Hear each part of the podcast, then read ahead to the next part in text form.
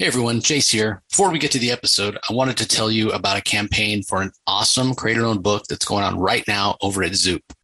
Axe Wielder John is the story of a savage journey into the heart of a man driven mad by love, by hate, by power, as he is hounded by hordes of relentless enemies who will stop at nothing to reclaim what John has stolen.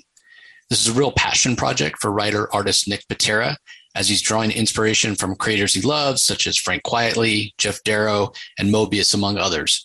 The book is also a deeply personal tale for Nick. He conceived a lot of the character and stories while his family was dealing with health challenges for his youngest daughter. Just like real life, the story is much more complicated than it might seem at first glance. And the axe wielding barbarian at the heart of the story may be much, much more relatable than your average bloodthirsty warrior. The project's already fully funded. So go join the campaign and you're guaranteed to get this full color, oversized hardcover edition. Just visit zoop.gg to check it out.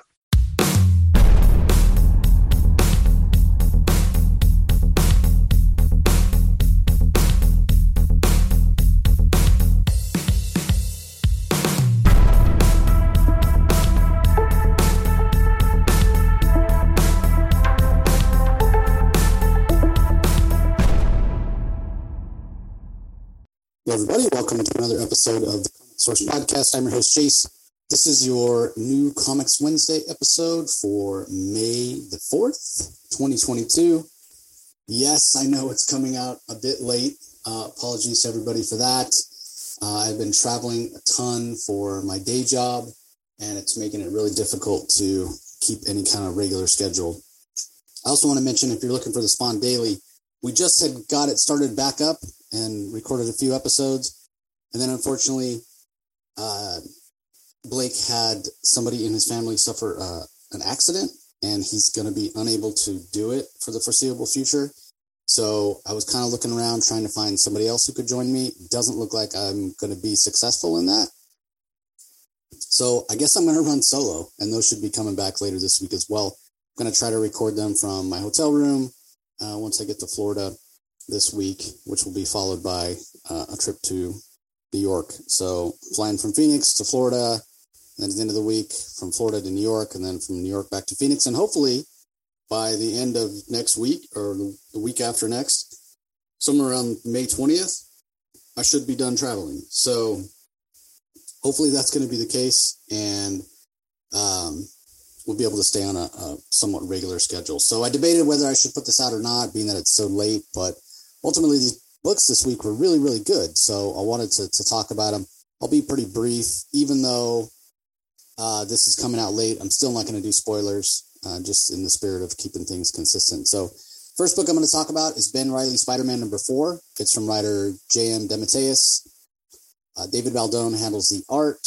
Israel Silva on colors. Joe Caramagna does the letters we know recently that uh, as sort of a, a, cliffhanger at the end of last issue, we found out that the person that's been behind all of the stuff that's been going on, all these different villains that uh, classic Spider-Man villains that Ben Reilly's been going up against, is none other than Spidercide. So we were wondering, well, how can it be Kraven? How can it be this person or that person? Because they're all locked up. You know, how can they be in two places at once or whatnot? Well, come to find out, yeah, it's Spidercide. He's uh, manipulated his uh, his body.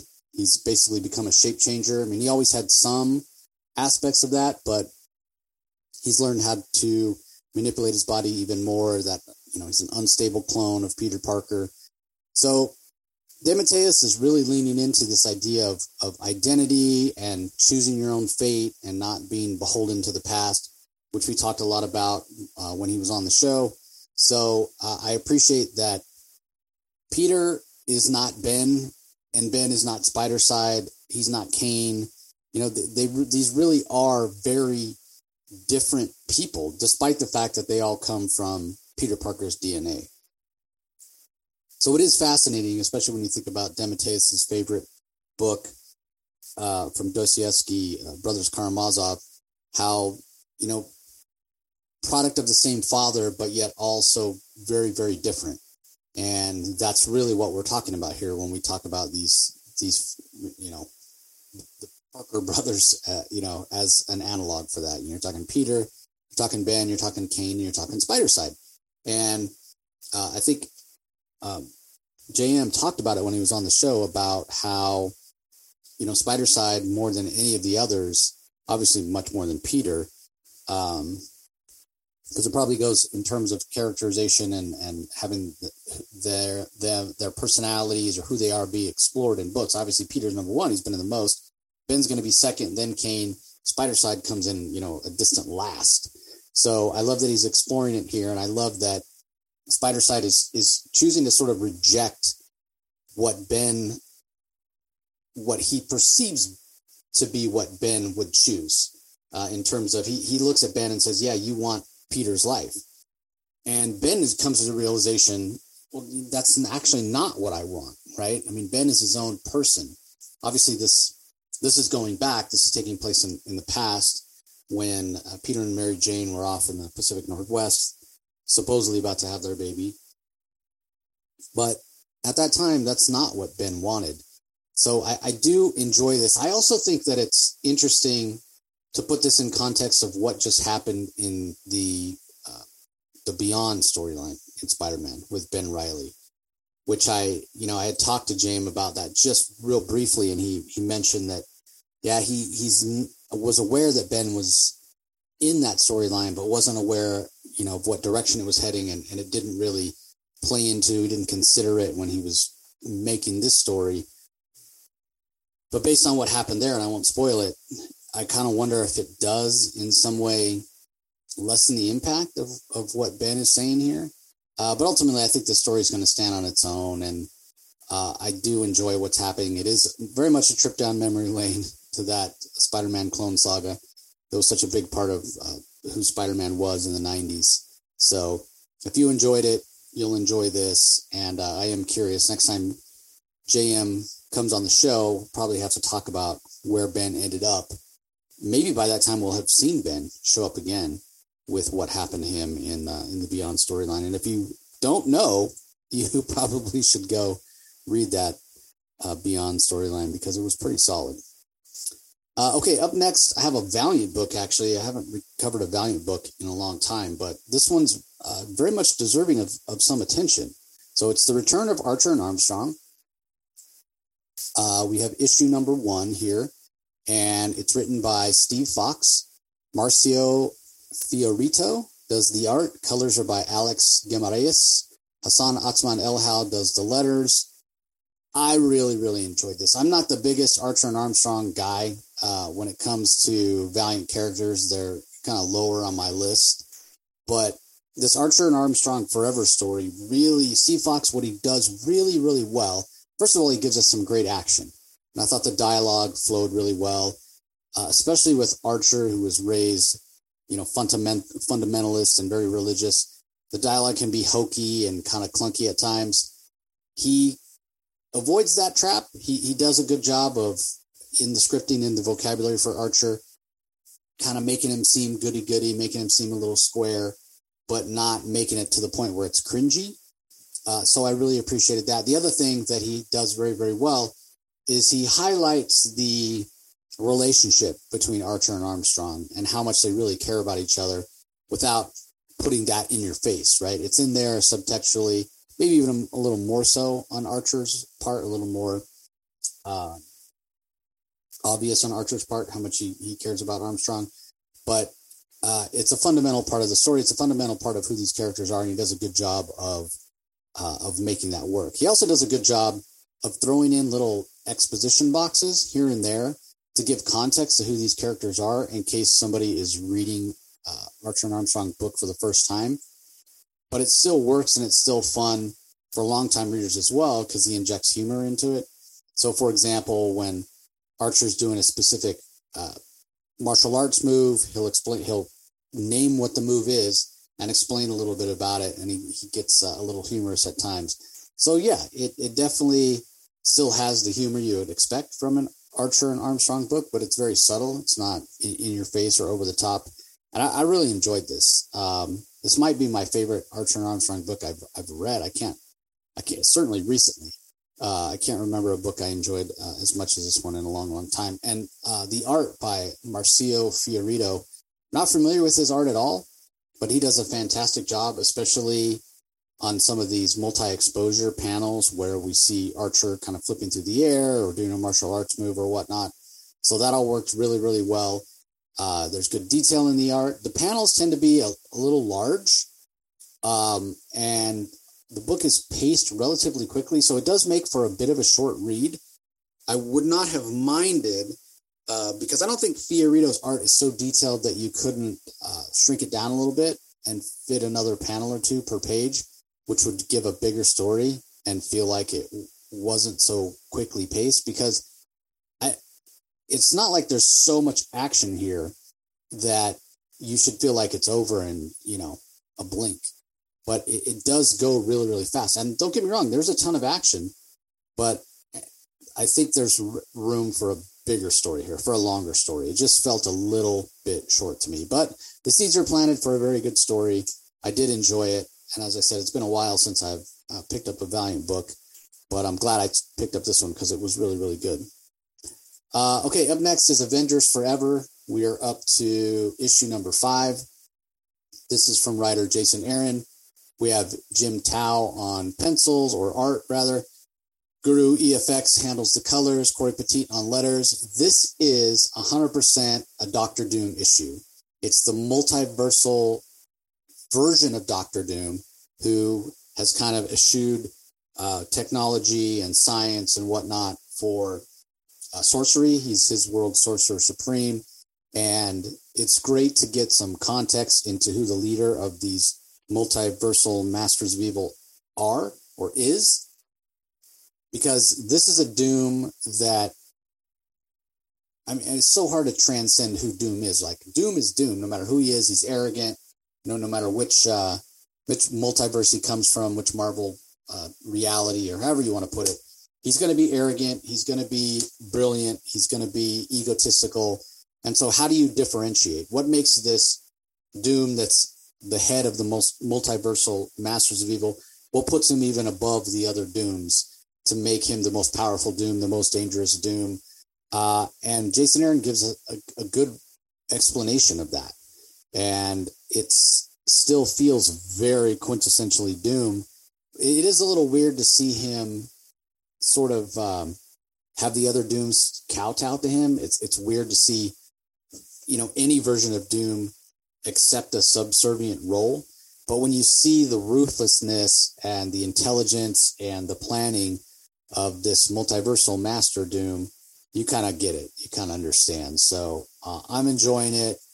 I'm sure Jason Aaron is enjoying playing with the uh, the Marvel multiverse, which again I still go back to the irony of so many Marvel zombies complaining to DC fans about oh Marvel doesn't need multiple realities and all these different Earths or whatever.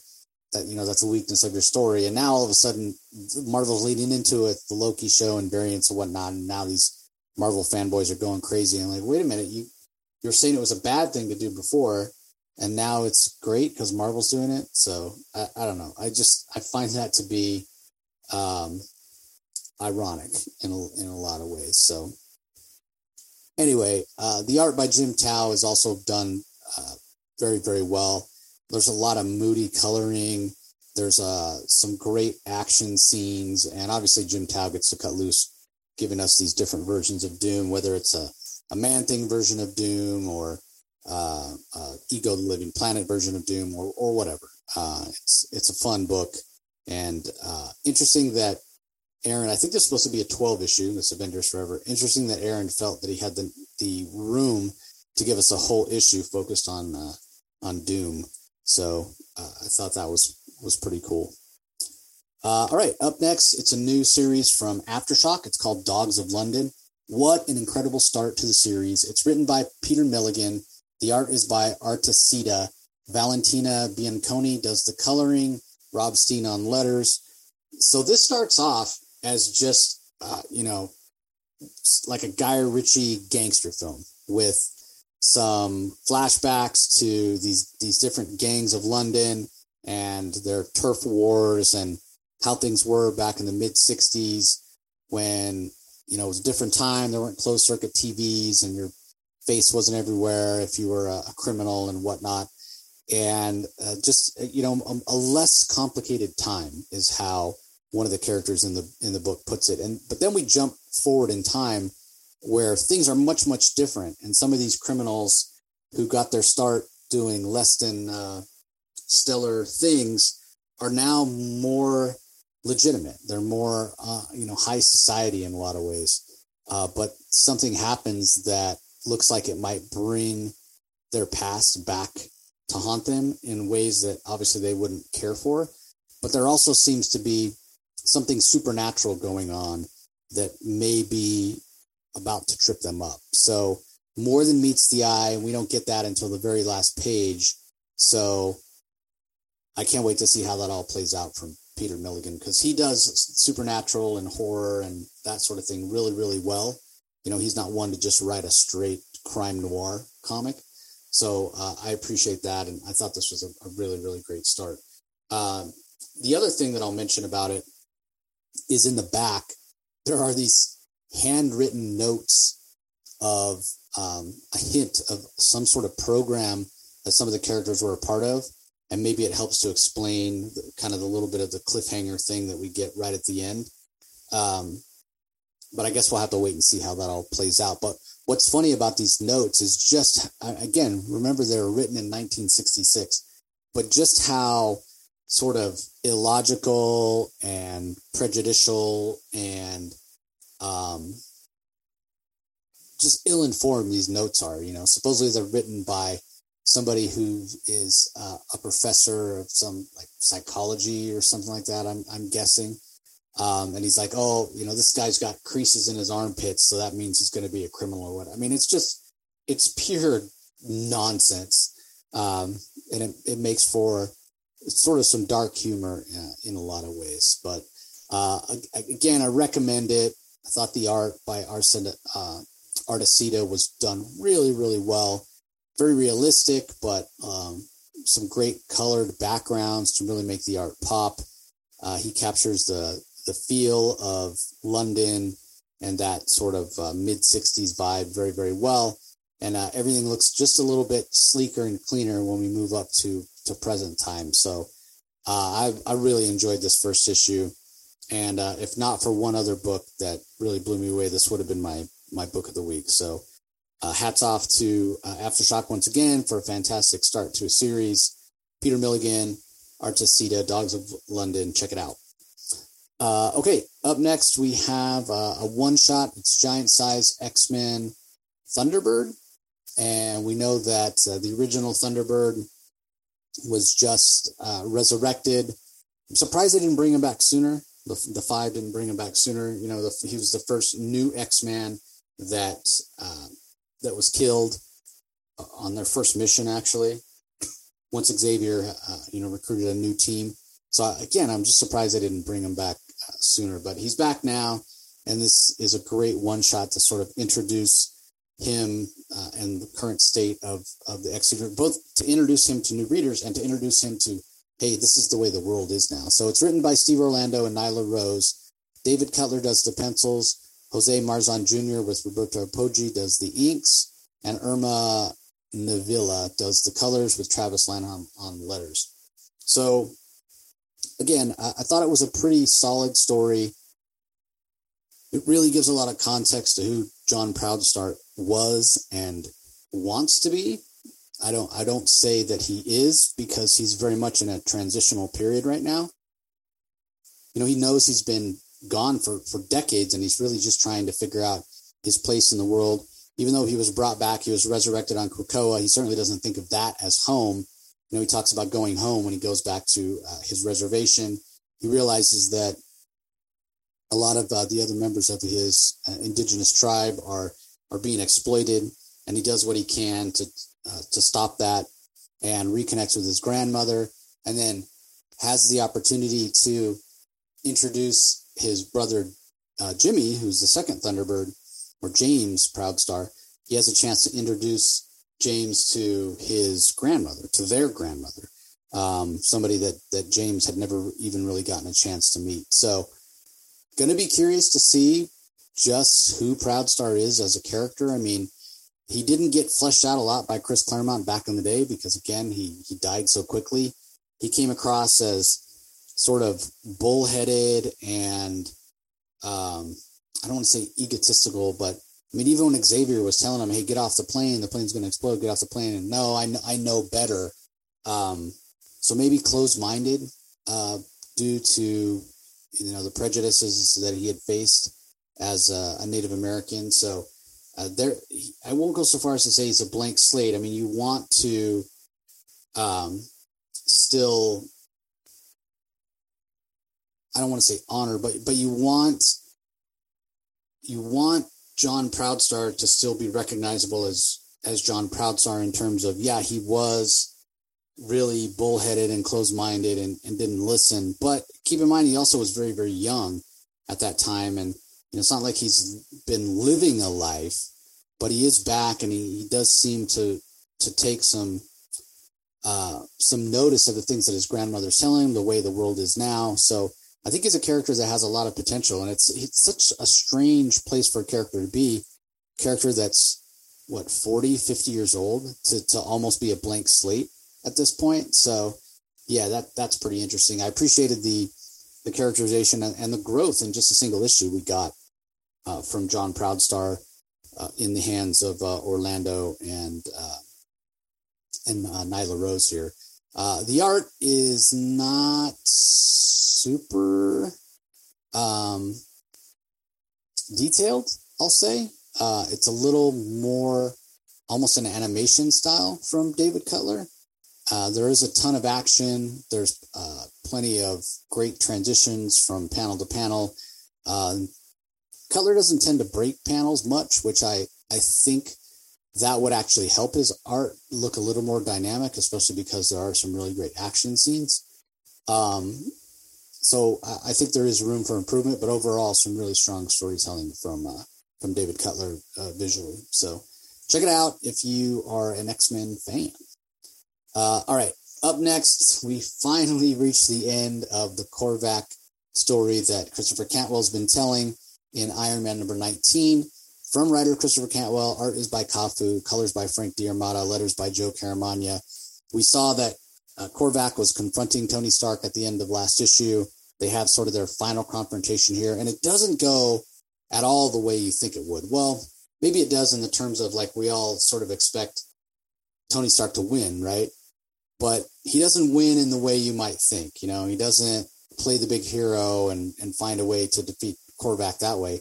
Instead, it's a much more emotional victory that that may have led to a more final victory over Korvac. It's very interesting what Cantwell does here. And he also leaves the door open uh, for interpretation on what exactly the final outcome for Korvac is. Can Korvac die? Is he human? Is he not? And where is where is he? Is he going to sh- show up again? Is he dead? Is has he winked out of existence? Like there's a lot of of questions left about that. Um, but one thing is for sure is that, as I've said from the beginning, what Christopher Cantwell is doing is he's tearing Tony Stark down to build him up again. And in a way, at the end of last issue, where we saw Tony basically um, like succumb to his dependence on the morphine he's been taking to deal with the, the pain of his broken neck. Um, Tony's almost reached his lowest point. And yet, even at his lowest point, he's able to uh, address the issue with Korvac in such a way that he comes out on top. I don't think that's spoiling uh, too much to say it that way. Um, and now Tony gets to start the the buildup of you know himself, who who he gets to be. He gets to choose who he gets to be and how he gets to be that person. So um, the teardown by Christopher Cantwell is complete, and uh, I imagine the buildup to get Tony back to uh, heroic state, back to um, I won't say a recognizable Tony Stark because I think he's going to be sort of a different Tony Stark than he's ever been before, based on kind of the Robert Downey Jr. portrayal in the MCU, which has been brought into the comics in a lot of ways. So he's, although he's facing some uh, addiction challenges like he has in the past, he's going to come out of this on the other side different than he's ever been before, and hopefully stronger. So uh, I can't really oversell how Christopher Cantwell and Cafu and and the other artists that have filled in now and then.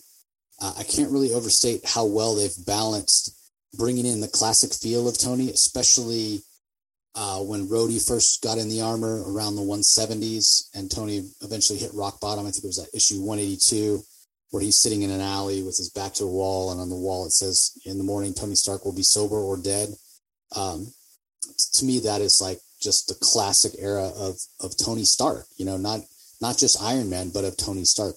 And Cantwell has has captured that feeling so well of Tony being this incredible genius, this incredibly intelligent person, somebody who has heroic tendencies, somebody who has the capability of solving a lot of problems and uh, helping to save the world uh, from various situations, and balancing that with his human frailty.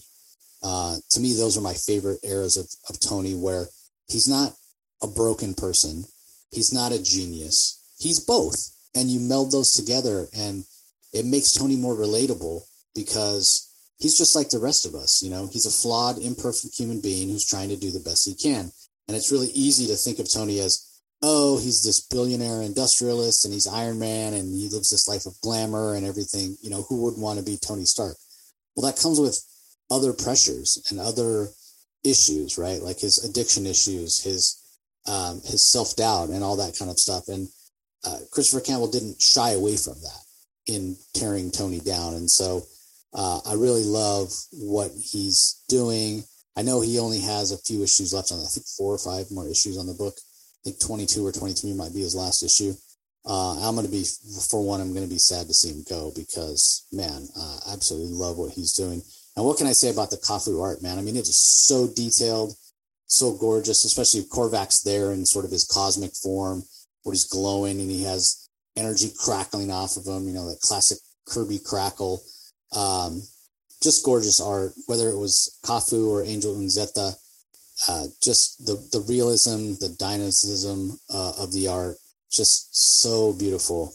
Uh, again, Iron Man is, is really firing on all, cylinders for me one of the best runs on Iron Man in a really, really long time. So, uh, okay, up next we have uh, Little Monsters, number three from writer Jeff Lemire. Dustin Nguyen handles the art and cover, Steve Wan on letters and design.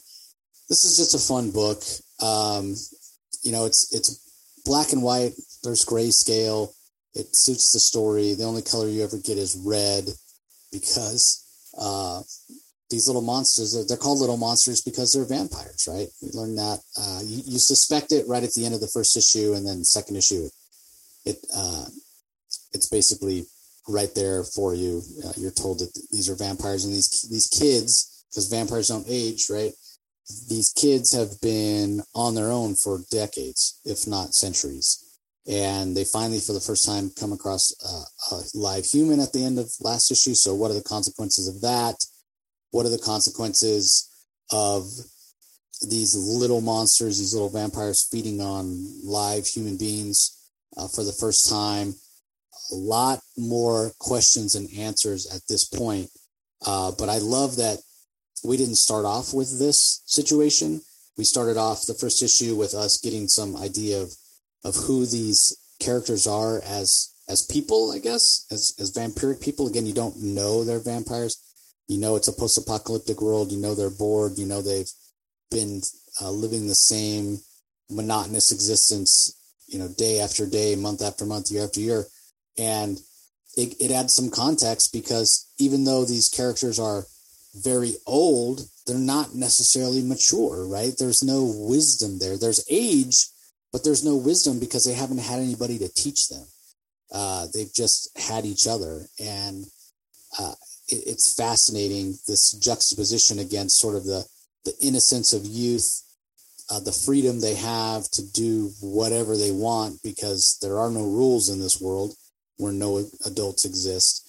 juxtapose that against the inherent evil that comes with vampirism and feeding off society and and whatnot. So, uh, really, really fascinating story here. No idea where Lemire and uh, and Dustin Nguyen are going, but I can't wait to, to find out.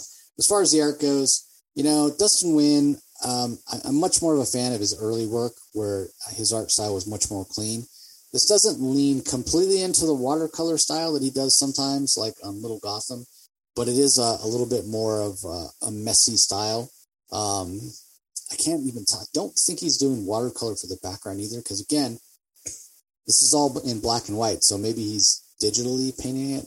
Uh, I'm not sure, but although I'm not the biggest fan of the aesthetic or the style, uh, his storytelling is second to none. Especially, there's one of the, the characters here who is non-binary and doesn't speak, and uh, uh, Rami is their name, and that's always a heavy lift when you're trying to do storytelling with somebody who doesn't speak. Uh, it's more of a challenge, and Dustin Nguyen is more than up for it. So uh, I was a little late reading the first couple issues. This issue three came out. I'm like, oh my god, this thing's been out three months, and I still haven't read it. I'm a huge Jeff Lemire fan, so I got caught up. I'm glad I did. It's a really fantastic story. Um, interesting that uh, Lemire and, and Dustin Nguyen are doing another book starring uh, some kids too, because uh, most recently they did uh, Descender and Ascender from Image. So um, curious what it is about their dynamic that makes them like to use uh, you know younger protagonists in their in their stories. So I guess we'll have to wait and see how that all plays out. But I do recommend Little Monsters. Uh, okay, up next we have Metal Society number one, written by Zack Kaplan. Art is by Guilherme Balbi. Uh, colors by Marco Lesko. Troy's by uh, letters rather by Troy Peteri. So I talked to Zack about this uh, a few episodes ago when he was on the show. So I encourage you to, if you want more detail, to go and listen to that. Basically, this is a world where humans have screwed everything up to the point where the, the Earth is uninhabitable. Robots gain sentience and uh, kind of take the planet over and don't necessarily clean it up, but you know they establish their own society to the point where they're super advanced and they they feel like they have inherited the earth from people who didn't deserve it and didn't respect it and they're advanced far enough to the point where now they grow their own humans uh, okay, well now we're, that we're in charge, we're going to, you know, create humans in a lab, sort of just to prove that they can, you know, which is in a way a very human thing to do. Why do you climb the mountain? Oh, because it's there. Um, and so they create them just to kind of, it's almost like a, a vanity project in a way, just again to prove that they can, to, to prove that they uh, are that advanced. And then they don't know what to do with these humans they've created so they make them do the jobs that the robots themselves don't want to. So uh, again very human in that way where somebody in power is sort of persecuting a, a lower class and making them do the things that they don't want to do. You know like be garbage men or uh, cooks or you know whatever groomsmen um, and by the, i don't mean they make them be in weddings i mean they make them take care of horses uh, so the society has advanced to this the point where there is now a, a human rebellion that is um, in its early stages.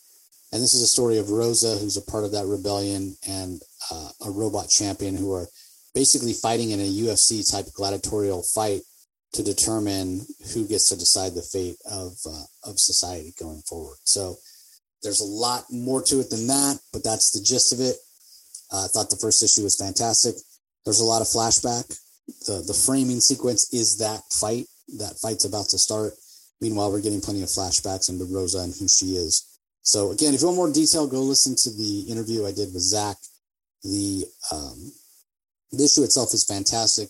The art by Guilherme Balbi is is wonderful. The colors by Martin Lesko are also fantastic. So uh, really, really fun awesome book from Image and Top Cow. Uh, you know, Zack Kaplan is always one of my number one guys when it comes to writing sci-fi. The guy is just great. So, all right, next we have another book from Image. It's A Righteous Thirst for Vengeance, issue number seven. This is from writer Rick Remender. The art is by co-creator Andre Lima Araujo. Chris O'Halloran on colors, Rus Wooton on letters. So we, we've talked a lot about this book. We've covered every issue, talking about how little dialogue there is and how um, Andre Lima is is just a fantastic visual storyteller, and uh, Rick Remender sort of directing him on what to put in the panels, and he's knocking it out of the park when it comes to the the uh, storytelling. Because yes, this book has very few words. Uh, it has gotten a little more dialogue and scripting as we've gone on, but it's clear that in terms of scope, this is never going to be like a really big story, right? With like worldly global implications. This is an intimate story about a guy who's gotten in over his head, um, feels guilty about the way things have played out, and uh, is doing the best he can in circumstances that he's never been in before uh, to to do what he feels is right. So, for that reason, it's a very emotional book because it is such a it is so hyper focused on Sonny and Xavier, who's the, the woman that he was trying to save, uh, her son. And uh, you know, obviously, she died a couple of issues ago, and Sonny's taken upon himself to keep Xavier safe. In his mind, and the way it comes across to me is Xavier has sort of taken his mother's place in in Sonny's mind as somebody he needs to protect. Uh, we're still not 100% sure exactly why she was uh, marked for death or had a hit put out on her and whatnot. So there's still some mystery to be solved. But this is great action and crime noir. And again, it's it's so impactful because it is so quiet and it is so intimate and it is so uh, emotional. Uh, and I really cannot overstate what an amazing storyteller visually Andre Lima is. I mean, this is just fantastic. It ends on a, a really brutal cliffhanger where you get to that last panel and then you turn the page and it's a bunch of um, text and you're like no i want to know what's happening next i want to know what that next page is because uh, it, remender and, and lima do a uh, fantastic job of just setting it up and making it uh, making it very compelling where you can't wait to find out what happens next so if you haven't read any of them i, I really recommend go pick up the first trade and pick up this issue number seven that starts second arc you won't be disappointed. It's fantastic. Uh, okay, up next, Star Wars book. It's Obi Wan Kenobi. It's written by Christopher Cantwell. Art is by Ario Anindito. Colors by Carlos Lopez. Letters by Joe Caram- uh, Caramagna. Uh, it's hard for me to talk about this book based on what happens because I don't want to spoil anything. But we get a framing sequence that is in, I'll say, present day. Um, or I guess it's not even really present day. It's it's Obi Wan Kenobi on Tatooine before Luke comes looking for him, before R two D two and C three PO land on the planet. Um, but then we get a flashback to much earlier in Obi Wan's life, uh, an era of Obi Wan's life that I I certainly have never seen before. I don't think it's been covered. So it seems like in this in this mini, I think it's five issues. That Christopher Cantwell is going to be exploring all different eras of Obi Wan's life and the things that he's gone through. So based on the strength of this first issue and the themes that he explores, the one that I'll mention specifically being loyalty, which is a fantastic theme, uh, and and a theme that is not as the answers aren't as obvious as you think. Like, yes, Obi Wan is a very loyal person, but is that a good thing or a bad thing? And the answer to that isn't as simple as you would, as like I said, isn't as simple as you would think. Um, but Cantwell does a fantastic job of exploring that, uh, and especially in Obi Wan's youth.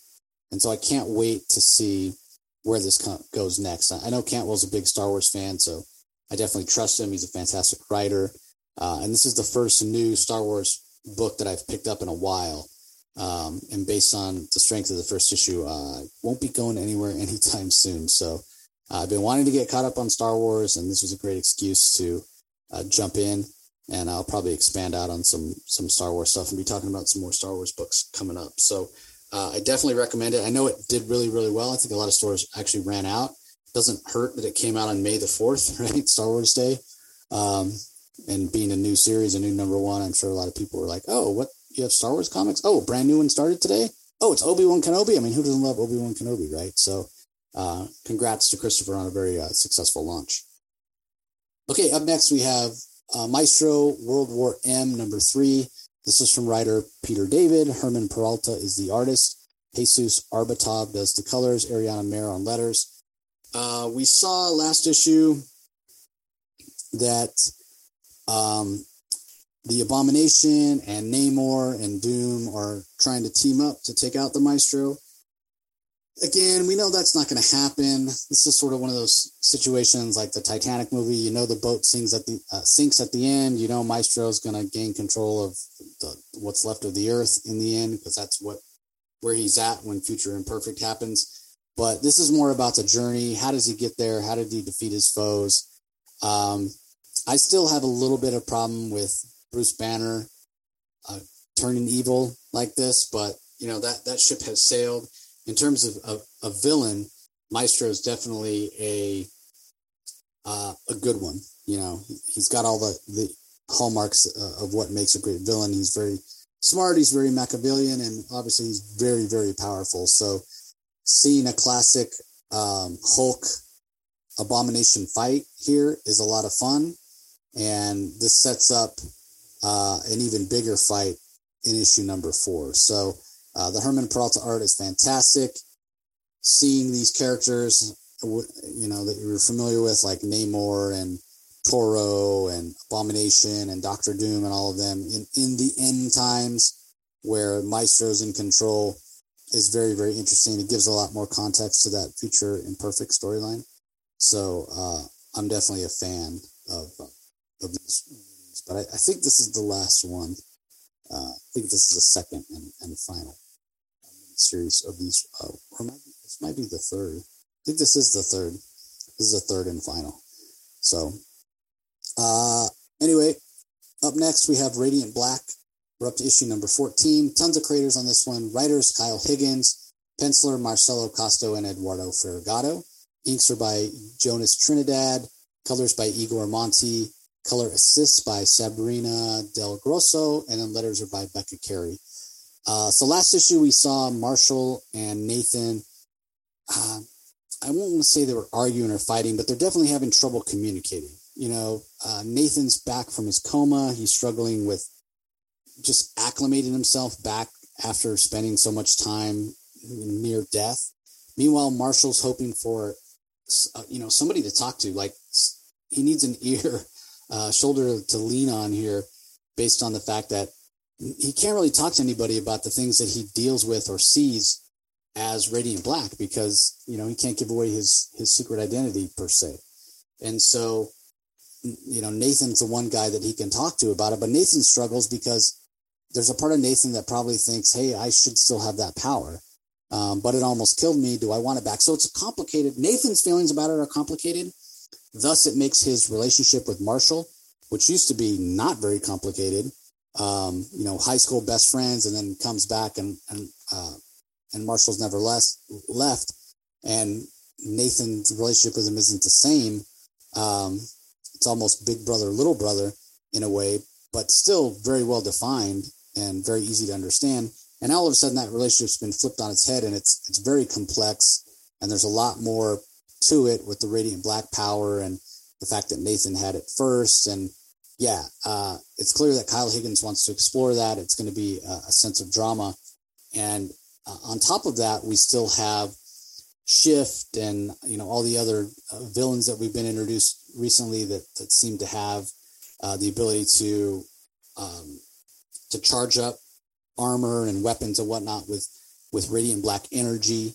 Um, and and what's going on there and, and how Marshall's trying to stay ahead of everything. So there's a lot of plate spinning and this uh, this series is is fantastic. It it is big and it feels big in terms of scope and what's going on, as opposed to something um, like Rogue Sun, which feels much more intimate and and smaller. Not to say that there aren't character moments, not to say that there aren't um, some some smaller themes here, and and certainly you know relationships that are to be explored, like the relationship between Nathan and Marshall that I've talked about.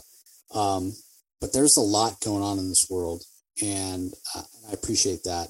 It's clear that Kyle Higgins, the story that he wants to tell, is very ambitious, and this continues to be one of the best superhero comics that's being put out right now. Okay, uh, up next is book of the week, both for myself and for Jay. We both uh, really, really enjoyed this book. It's Twig number one. It's written by Skottie Young, drawn by Kyle Strahm. He's, uh, uh, Jean-Francois Beaulieu does the colors. Nate Piekos of Blambot does the letters. Uh, there were about a thousand covers for this. Uh, first of all, let me talk about the art. The art is is gorgeous from Kyle Strahm. It's very fanciful.